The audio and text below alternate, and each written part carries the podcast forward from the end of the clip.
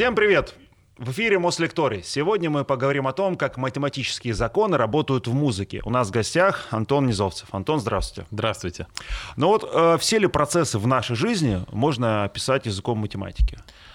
Ну, и, мне кажется, это не совсем с той стороны заданный вопрос правильно. Давайте корректируйте меня, Вообще, я готов. Что, давайте разберемся, что такое математика.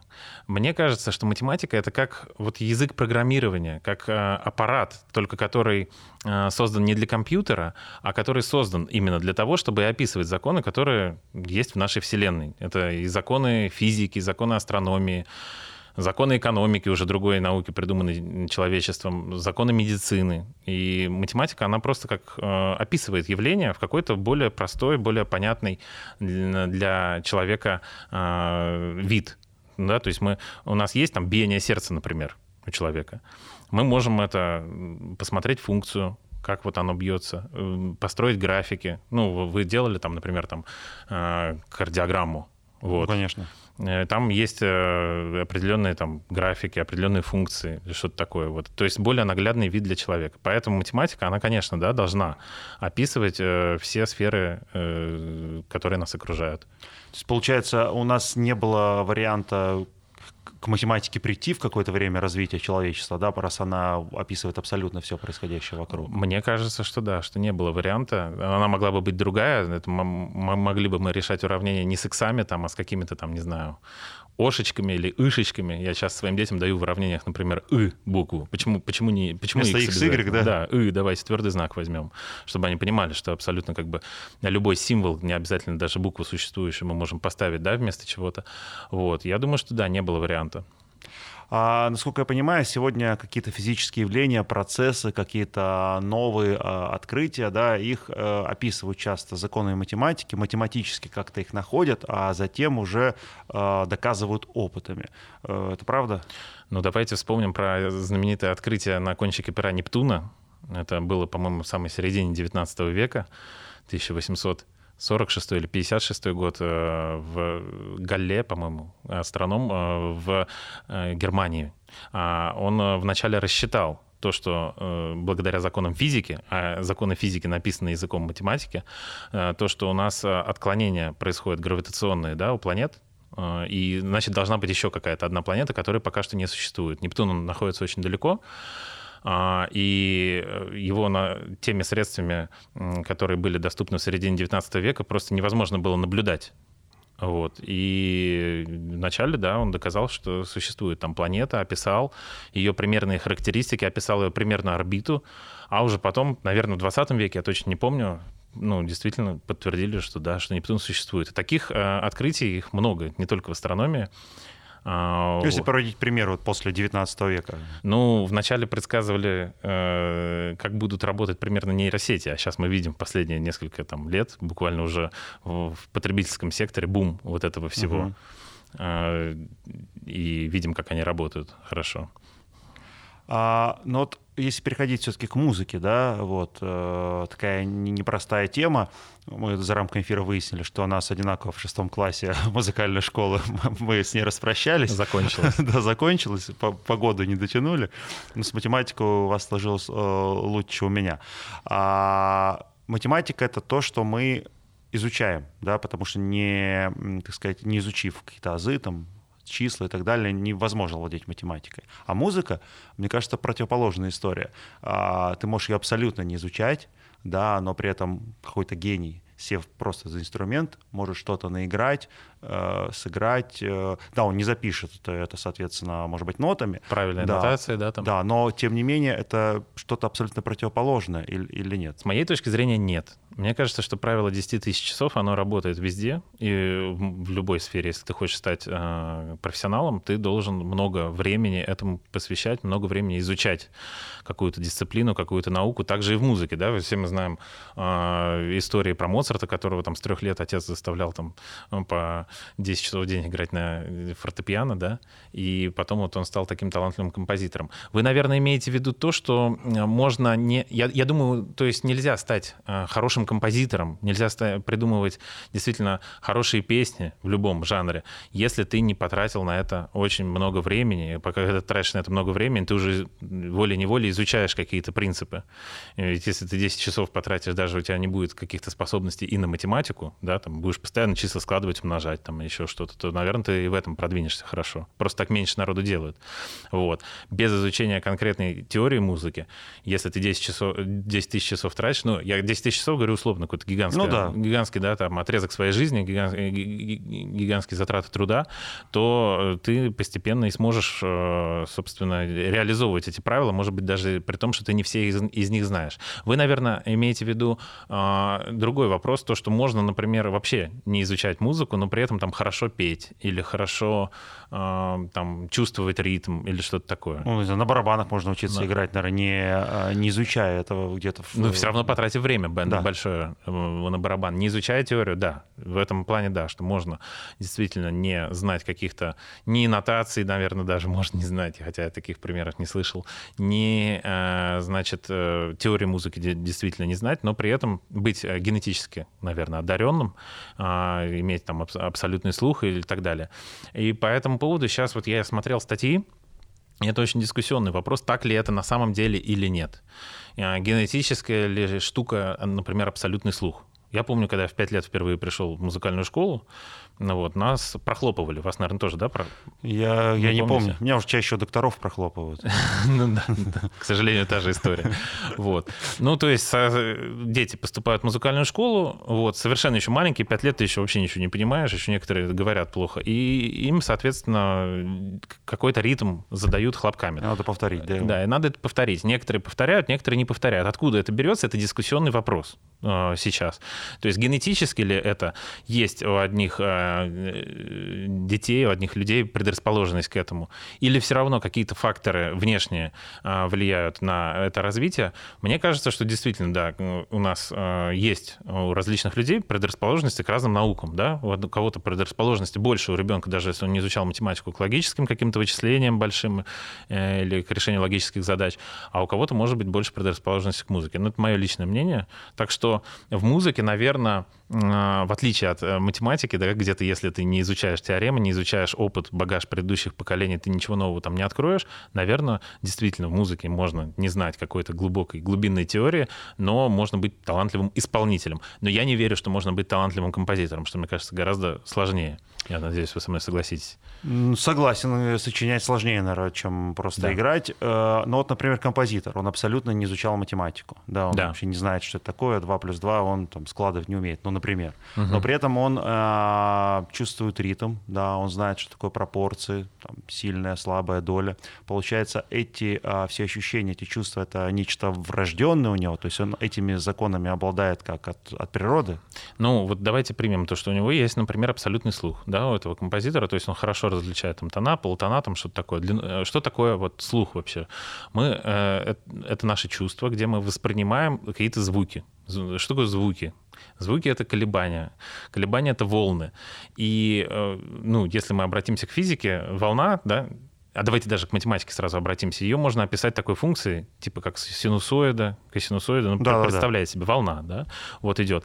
И я хочу вернуться к тому, как мы говорили про математику, что математика, она изначально строится человечеством так, что она просто описывает все, что происходит вокруг нас. И вот математика уже так построена, не специально. Это не, не, когда ее придумывали, не думали о том, что как музыка будет ложиться там. Не, я думаю, не думали. Вот. Но она уже так построена, что, а, значит, вот и, если эти волны определенным образом друг, друг с другом совпадают, ну, например, если у них отличаются там период в какое-то целое количество раз. Ну, представляете, одна волна вот такая вот, значит, там с большой частотой идет, а другая с частотой в два раза больше еще. И у них э, в каких-то определенных точках они синхронизируются, совпадают, э, пересекаются эти графики математически. То, э, когда эти волны определенным образом синхронизируются, что подчиняется законам математики, это воспринимается человеческим ухом любым, не только там с абсолютным слухом, не только композитора, как а, гармония, как э, что-то приятное, как что-то а, при, э, близкое нам. Вот, поэтому композитор, когда он не знает математики, но у него хороший слух, он чувствует вот эти вот э, волны, он э, чувствует, как построить, образно говоря, там звуки так, чтобы они синхронизировались там в определенный консонанс там или что-то такое вот какую-то э, приятную штуку, э, то он сам того не зная использует математику, но при этом он не рисует эти графики, но он ее использует.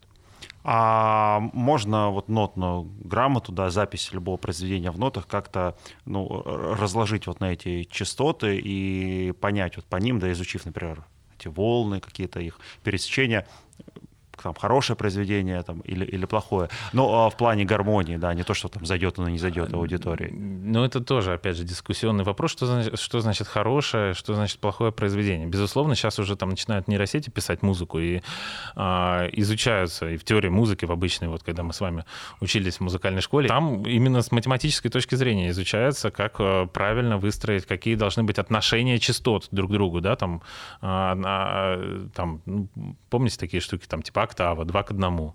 Вот, это октава значит... помню, да. Вот, октава. Круто. Я, я тоже, это последнее, что я помню. Слово помню такое. Да, это два, два к одному. Это что значит? Что часто, а, длина волны а, одной ноты, она очень упрощенно говоря, в два раза выше, чем длина волны другой ноты. Два к одному. И получается, вот эти, вот, вот эти две ноты, они звучат э, гармонично для... Ну, это будет, на самом деле, если октава, то это будет до и верхняя до. То они будут э, гармонично звучать для человеческого уха. Много же ничего звучит гармонично, не только октава. То есть, получается, не только э, вот эти пересечения частот э, звучат хорошо. Да? Но это еще Пифагор разрешал, что действительно там, э, ну, я не говорю, что только пересечения, там очень сложные функции у них, эти волны, они синхронизируются не только если одна в два раза шире другой, они синхронизируются, например, если одна э, в 4 третьих раза шире другой. Это, по-моему, это будет уже терция, да, квинта, по-моему, там э, в 5 шестых, то есть там их очень много есть различных э, вариаций. Но классические такие вот э, отношения, которые используются вообще в 99% музыки, это в основном отношения вот таких вот небольших чисел друг к другу. Там, условно говоря, 4 к 3, 2 к 1, 3 к 2. И их очень такое ограниченное число. Вот. И в основном они используются, и вот так получается, то, что это э, волны синхронизируются там определенным образом, и человеческое ухо воспринимает, мозг наш воспринимает, это приятно, это прикольно. Вот. А если по-другому, то это не так прикольно. А мне интересно, как э, вообще решили, э, ну, проверить вот эти вот частоты, эти волны, потому что, ну, я понимаю какое-то развитие музыкальных инструментов, но люди почему-то там били палкой, да, Потом, соответственно, не знаю, какая-то струна появилась, да, люди начали играть на каком-то струнном инструменте, духовые инструменты появились. Но когда математики влезли в музыкальное дело, искали браться, ну, здесь так звучит, потому что ну, какое-то сочетание иксов, вот, а, а, равное, неравное каким-то частям. Ну, мы, я не знаю ответ на этот вопрос, но мне кажется, что науку и математику в частности двигает лень, и поэтому мне кажется, это был какой-то композитор, который хорошо разбирался в математике, а не наоборот математик, который разбирался э, в музыке. И он подумал, что вот сейчас я смогу какую-то, наверное, формулу открыть, и вот у меня будет там 10, э, я сонетов в день смогу писать красивых, если я вот пойму эти законы. Наверное, такая была мотивация. Потому что мы очень часто видим э, в развитии науки то, что человеку что-то было делать просто лень, и он хотел упростить себе жизнь. И для этого ему пришлось какое-то там одно открытие совершить, а жизнь упростила всему человечеству на тысячи лет. Mm-hmm. Наверное, так же было и здесь. Но все-таки, если говорить про искусство, да, коим, безусловно, музыка является, можно предположить э, о законах математики, например, в живописи, да, вот, потому что это какие-то золотые сечения, геометрические пропорции, и это что-то имеет общее, да, это же тоже геометрия, да, все эти рисунки. А вот э, математика и музыка, вот что, что казалось бы общего этих двух абсолютно разных дисциплин. Даже говорят вот физики и лирики, это же абсолютно разные люди. Ну, я не уверен в том, что это разные люди. То есть э, они, по крайней мере, раньше считалось, что плохо быть только физиком или только лириком. Надо и в каких-то точных науках разбираться, и в гуманитарных науках. Это сейчас у нас какая-то э, странная есть тенденция к тому, что там слово гуманитарий имеет отрицательную коннотацию. Да? Вот я тоже склонен считать, что мы должны разбираться и в каких-то искусствах, по, по возможности, да, и в каких-то точных науках, так хорошо быть таким универсальным воином, грубо говоря. Вот. Но э, мне кажется, то, что поиск прекрасного э, движет людьми, и он движет ими как в математике, так и в искусстве. Ну, а можно тогда математику назвать, исходя вот из этих э, выводов, некой универсальной наукой, да, которая э, проходит вообще через все, не только через математику, физику, ну, что логично, и вот добирается до музыки? Вы спрашиваете у математика, и поэтому я, мое мнение будет субъективным, но я отвечу, что да, я считаю, что математика — это супер универсальная наука, которая может пронизывать все сферы нашей жизни было бы желание это изучить. А почему тогда вот в условной музыкальной школе, да, никакого, ни одного слова про математику-то не говорится, если такая большая связь математики с музыкой? Ну, потому что в музыкальной школе, когда начинают дети изучать сольфеджио, еще в том возрасте, когда по нашей школьной программе они не обладают достаточными знаниями э, математической нотации, достаточными математическими знаниями, чтобы там нормальным математическим языком все это записывать. То же самое сольфеджио можно чистой математикой ну, э, изображать. Но оно там своими там чуть-чуть подстроенными под музыку принципами, э, и все это изображается, все это исследуется, но на самом деле это та же самая математика. И я четко помню, что вот у меня, например, на самом деле по сольфеджио было очень хорошо. Хотя мне она не нравилась, я просто вот вообще в ужасе сидел, плакал, не хотел его учить. Было очень хорошо. У меня был математический склад ума, все хорошо, там давались мне там олимпиады и так далее, и мне это очень сильно помогало. Но на самом деле там та же самая математика, я не знаю, почему она, может быть, культурно так случилось, то, что она выглядит по-другому. Но внутри, в ядре, она э, точно такая же. Я склонен считать, что сейчас э, это потому, что ее раньше дети начинают изучать, чем нормальную математику в школе. То есть, получается, если условно ребенок э, пойдет в музыкальную школу и начнет изучать ну, сольфеджио, то ему легче потом будет э, за школьной скамьей, за партой к математике подходить. Есть какая-то в этом взаимосвязь? На самом деле были исследования, про них читал, то, что дети, которые э, хорошие результаты по сольфеджио имеют, там 73% там, этих детей показывают выше результаты, чем те дети, которые плохие результаты имеют по сольфеджио. Но тут э, возникает несколько вопросов сразу. Во-первых, что первее, курица или яйцо? Это математические способности помогают сольфеджио, ну, да, понимании теории музыки или наоборот. Мне кажется, что математические способности, то есть общий какой-то вот структурный такой склад ума, который там позволяет компьютеру, нашему мозгу совершать какие-то вычисления. А второй вопрос в том, что, может быть, э, я всегда на такие исследования смотрю скептически, потому что, а может быть, просто те дети, кого заставляют хорошо учиться родители на сольфеджио, может быть, их заставляют и хорошо потом учиться и на математике в школе, то есть, может быть, это зависит ну, от каких-то внешних факторов. Но такие исследования есть, и в целом они подтверждают корреляцию успехов в изучении теории музыки у детей и э, успехов в точных науках в школе. А что еще, кроме музыки, вот так может а, развить точные науки, казалось бы, не имеющие отношения к этим наукам, но вот как музыка, да? Да мне кажется, много чего. Читать много, потому что там нужна память, воспринимать много информации. Э, действительно, и когда мы просто читаем, то это уже доказано, что наш, э, мы задействуем такие отделы мозга, которые практически при другом способе восприятия информации не задействуются. Вот. Э, в целом, я даже не знаю, и какие-то игры, где мы тоже запоминаем что-то, потому что математика — это память, это как нам, ну, как компьютер ты должен быть. У тебя должна быть оперативная память, у тебя должен быть процессор. Ты должен решать какие-то интеллектуальные задачи. Может быть, какие-то детские квизы, детские интеллектуальные викторины. Это тоже помогает вот, прокачивать мозг, грубо говоря. Что же необычно. Чтение, казалось бы, если говорить про школу, два настолько разных предмета, да, что чтение помогает математике. Вот. Потому что сходу вот так вот со стороны кажется, нет, это настолько все разное. Ну вот э, я конкретно в школе преподаю математику, да, и я, наверное, не встречал а, ребенка, который действительно сильно развивается э, по траектории там какой-то олимпиадной математики сложной, и при этом он плохо или не, не бегло там читает, вот, и плохо воспринимает информацию. В основном это как бы все вместе происходит, и он может воспринимать информацию большими объемами. Возвращаясь к музыке, а, Пифагор, как-то про него что-то мы обмолвились, да, а, есть информация, что он проводил эксперименты с монохордом, да, с таким музыкальным инструментом. Вот если подробнее про это рассказать, что это за инструмент, потому что сейчас а, его, скажем так, в основных музыкальных инструментах нет, и что он изучал с ним? Во-первых, не доказано, что точно это проводил Пифагор, но считается так, что Пифагор, он основатель пифагорейской школы, и у него там был целый культ, и много было всяких последователей. Так вот, один из этих последователей, я, к сожалению, точно не помню, как его зовут, Ар Архей, как-то так, ну, неважно, который через 150 лет после Пифагора жил, вот у него есть достоверные записи о том, что Пифагор исследовал монохорд. Это такая вот, грубо говоря, бревно, которому приделана струна. То есть, как, представьте себе, как гитару или арфу с одной струной.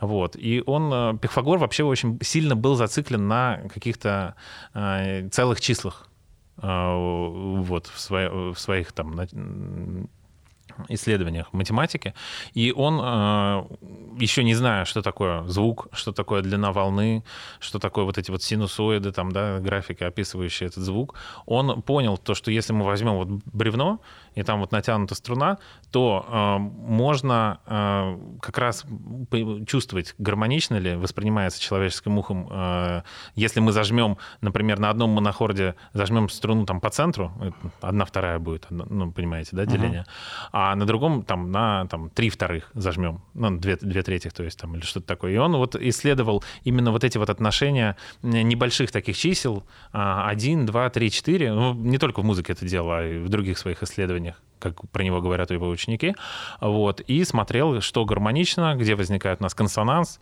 а где возникает у нас диссонанс. И насколько я понимаю, насколько я помню, что он пришел как раз к тому, что вот такие вот, когда небольшие числа у нас отношения тройка к четверке, то ухо человеческое это хорошо воспринимает. А если у нас а, какие-то более большие отношения, там 16 к 15, длина волны отличается, ну, из, там, длина э, того отрезка как струны, который ты там зажал и угу. дернул, ты бренькнул по ней, то ухо по-другому это воспринимает, как что-то инородное. Угу. Вот. А если говорить про ноты, да, то какому, вот, можно сказать, э, математическому правилу эти э, ноты подчиняются? Вот есть семь нот, да, мы знаем. Да. Вот как их, э, не знаю, можно описать вот с, с помощью математики? То есть в, в чем их взаимосвязь? Как это через математику я выражается? Я постоянно говорю про длину волны, но вот из того, что я читал про исследования, про звуки, про ноты, очень... Вот если вы хотите какое-то одно правило, то чаще всего мне на ум приходит геометрическая прогрессия ну, геометрическая прогрессия — это такой ряд чисел, где каждое последующее число, оно в какое-то количество раз больше или меньше, чем предыдущее число. Ну, например, степени двойки, там 2, 4, 8, 16, 32, и так далее, да, там 64. Вот, это геометри, геометрическая прогрессия. И, соответственно, то, что я уже говорил про синхронность э, вот этих вот волн друг с другом, про синхронность там, та, та, тонов там, одних с другими, э, то э, геометрическая прогрессия там постоянно используется в формулах в этих статьях, если мы э, будем это все рассчитывать. Но, как ни странно, мне еще на ум приходит геометрия. Э, то есть вот есть... Э, все мы знаем, что в евклидовой геометрии параллельные прямые, а в музыке есть параллельные тональности. А, ну, то есть э, я уже плохо помню теорию музыки, как и вы, наверное, то есть с нашего детства, но, грубо говоря, есть а, параллельные тональности — это когда а, одни и те же звуки в них используются, но базовая нота, главная нота, с которой она начинается, она разная. Например, там до мажор, по-моему, ля, ля, бемоль, ля минор, да? да? Это я тоже помню. Вы, вы помните, да, это? Вот это параллельные тональности. И там, грубо говоря, вот эти волны, волны, а, если мы посмотрим на звуки, они идут параллельно друг другу. Ну вот чем не математика здесь. Ну да. А если говорить про такие понятия, как э, гармония вот, и интервал, да, математическое понятие, гармония музыкальная, здесь э, какая прослеживается связь? Ну, я уже про, гар... про гармонию говорил. То есть я, на самом деле, э, не какой-то суперспециалист теории музыки, а вот интервал. В математике что такое интервал? В математике интервал — это ну, собственно, какой-то промежуток без концов в математике называют. То есть от, я хочу, чтобы ко мне на день рождения пришло больше пяти людей, но меньше десяти людей. Вот это интервал. От 5 до 10, не включая там 5 или 10. Ну, это какое-то определенное количество людей. Ну, то есть, если придет 5, вы расстроитесь. А если придет 6, вы уже будете довольны. Это войдет в наш вот этот интервал. Вот. Э, в теории музыки тоже есть понятие интервалов.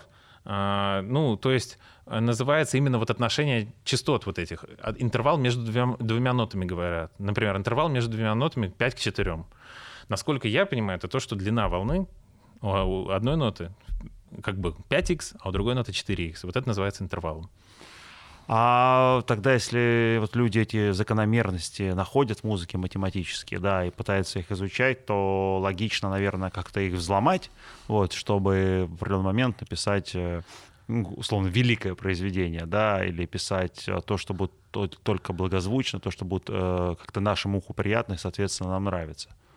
Ну, как я уже сказал, лично мое мнение, что так и пытались вот математику приложить к теории музыки, чтобы написать какие-то великие произведения и меньше своего труда или меньше своего таланта, возможно, на это затратить. То есть один раз постараться, и потом у тебя будут постоянно великие произведения. Но, как мы видим, так не работает. Уже проработана компьютерными программами теория музыки, и там вычислены всякие алгоритмы, всякими вычислительными машинами, еще там с 50-х годов 20 века это начали делать. Но пока что к счастью, а, великие произведения все равно пишут люди, потому что искусство, оно все-таки, математика может описать да, какие-то базовые принципы, которые, если ты нарушишь, наверное, да, там это будет для большинства людей плохо звучать. Но если ты их будешь соблюдать, по крайней мере, на то, нас, э, в той мере, в которой мы сейчас это, в которой человечество сейчас это исследовало, а, не хватает одного соблюдения этих математических принципов, потому что ты должен понимать контекст эпохи, ты должен понимать а, запросы потребителей твоего искусства и так далее. Ты, ты все-таки пока еще ты должен быть человеком. Может быть, в будущем такое произойдет, что будут великие произведения. Я э, слышал два или три года назад э, про какого-то композитора американского, по-моему, который говорил, что вот я все уже вот понял точно, уже все принципы, я вот могу написать э, симфонию классическую, и она будет вот прям вот великая, там вот все принципы будут использоваться, при этом он утверждал, что вот какую-то джазовую композицию или рок-композицию он не может написать, потому что там очень много принципов нарушается, там очень много таких вот э, переменных характеристик, в отличие от классики, где какие-то более принципы точные. Он говорит, я вот скоро напишу симфонию, но вот я сейчас пытался перед передачей найти, написал ли он симфонию и не нашел, судя по всему, раз мы с вами не знаем, значит, наверное, не, не получилось. Поэтому тут много чего накладывается, кроме вот этих базовых принципов того, чего ты должен учитывать, чтобы написать какое-то хорошее произведение произведение. А может быть и удача тоже. Нет, мы знаем, э, мы знаем, что есть э, в истории композиторы, которые были э, слабослышащие, да, но при этом писали музыку. Получается, они играли ну, то, что сами не слышат. Вот, ну, про Бетховена ну, говорят, да. например. Ну, наверняка были еще какие-то, может, менее известные. А, но может ли композитор или математика, не знаю, даже ни разу не играя ничего, написать что-то гармоничное, исходя из математических законов на нотном листе, и потом-то точно будет звучать. То есть... Ну вот сейчас уже компьютеры, когда генерируют музыку, э, буквально пару лет назад было какое-то исследование, что, э, в общем, взяли какие-то произведения Баха, и загрузили в компьютер принципы, там, да, я не знаю, нейросеть была или, или не нейросеть, или просто с помощью компьютера. В общем, создали, по-моему, с помощью нейросети какой-то создали такие же, э, ну, в том же стиле произведения, совершенно не, не музыканты их создавали. Просто загрузили принципы и говорят, пожалуйста, нейросеть, там, создай нам что-то похожее. То есть создай как Бах, создай, создай как, как Бах, да. И потом опросили, по-моему, там 10 или там 20 тысяч человек, дали, давали им прослушивать настоящего Баха, давали прослушивать то, что компьютер, соответственно, э, придумал. Без участия музыкантов, я повторяю. Это важно. Потому что если ты музыкант, ты можешь ну, чуть-чуть подкрутить, это. поправить, да, это уже не будет считаться, что это совершенно там искусственно там, создана музыка. И э, это как музыкальный тест Тьюринга, по-моему, даже называлось. Знаете, да, когда надо отличить робота от неробота. Вот здесь надо нет, было... Нет, ну, тест Тьюринга — это вообще, когда э, ты собеседуешься, вот вы со мной сейчас разговариваете, должны понять, там, андроид я или не андроид. Ну, там много всяких... Э... Но андроидов просто нет таких, это легко понять. Ну, сейчас уже есть какая какие-нибудь нейросети, с которыми ты можешь беседовать, в принципе. А, ну беседовать не видя. Не видя, не видя. Какое-то время понимать, не понимать, что это, да, там, не живой человек.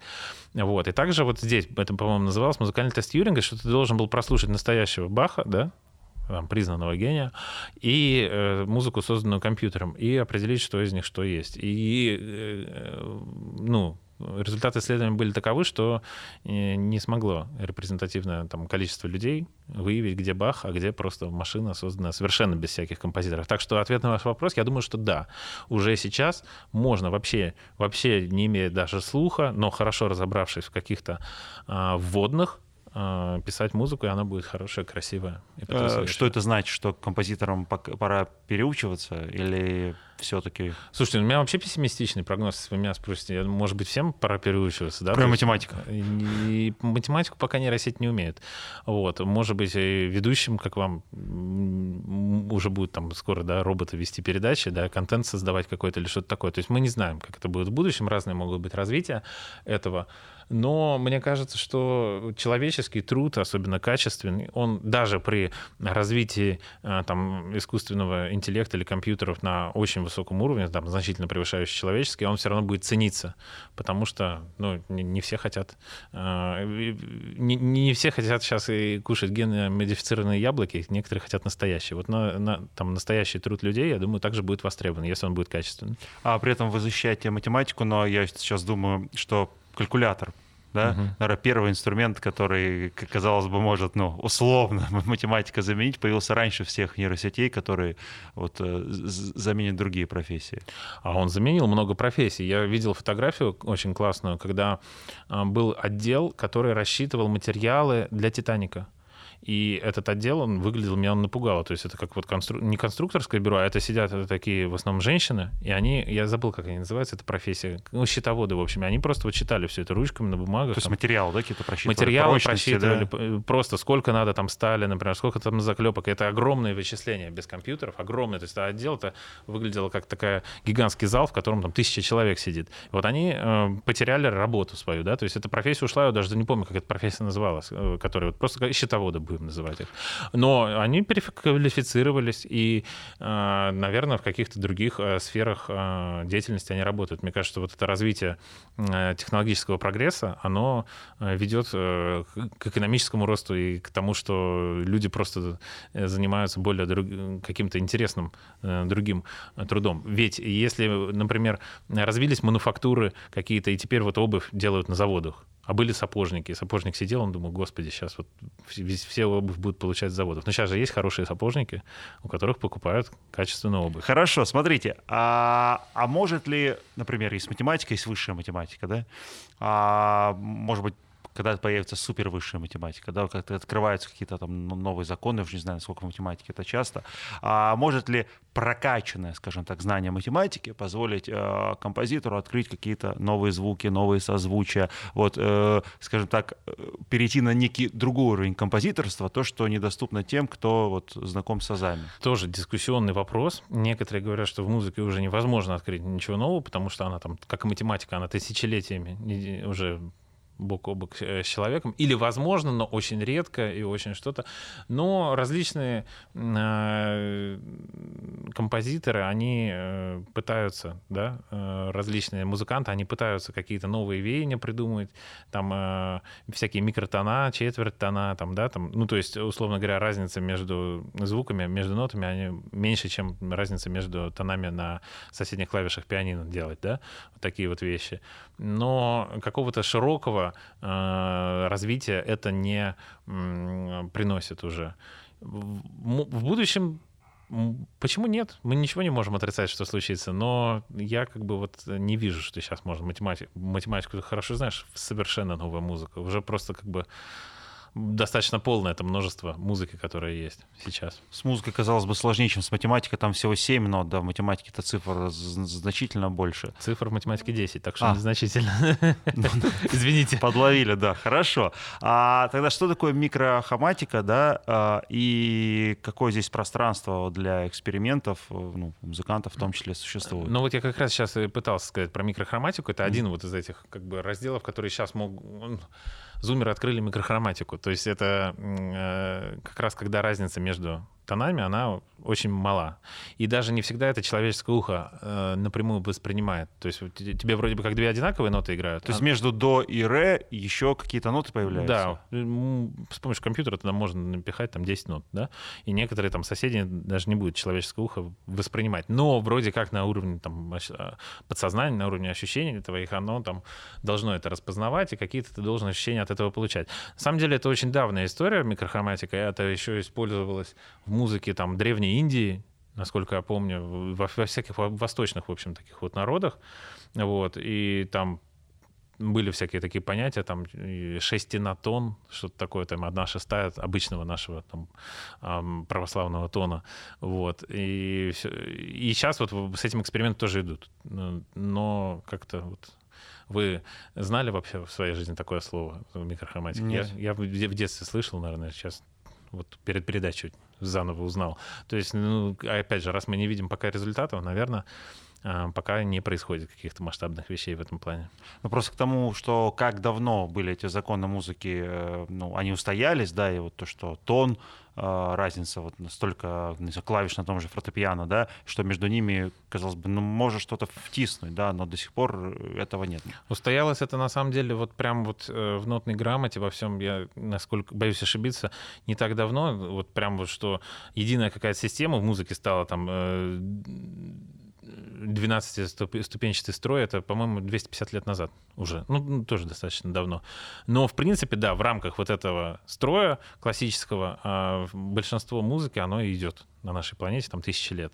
Но какие-то отклонения, как я уже говорил, там на Востоке пытаются. И пытались и раньше делать, но они не, не находят такой большой популярности.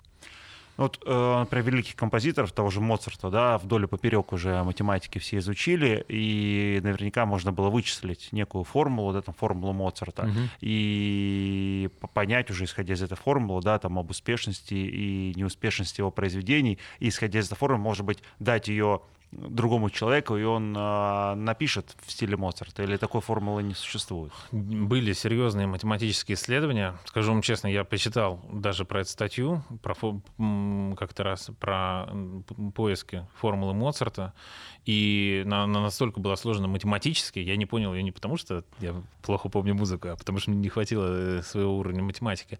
Но, насколько я понял, за всем вот этим вот, э, за всей шелухой, то, что там было написано, в итоге все-таки не нашли какой-то такой вот единой формулы, нашли какие-то принципы. То есть есть э, почерк, да, у художника есть почерк, то есть мы, если там посмотрим на картину Ван Гога, да, там он будет отличаться от каких-нибудь там импрессионистов там, или экспрессионистов, там, Мане, Моне, вот. Также и у, у композиторов, да, есть свой почерк, там, Рахманинова, можно, наверное, даже если ты не супер хорошо разбираешься в музыке, отличить от Моцарта.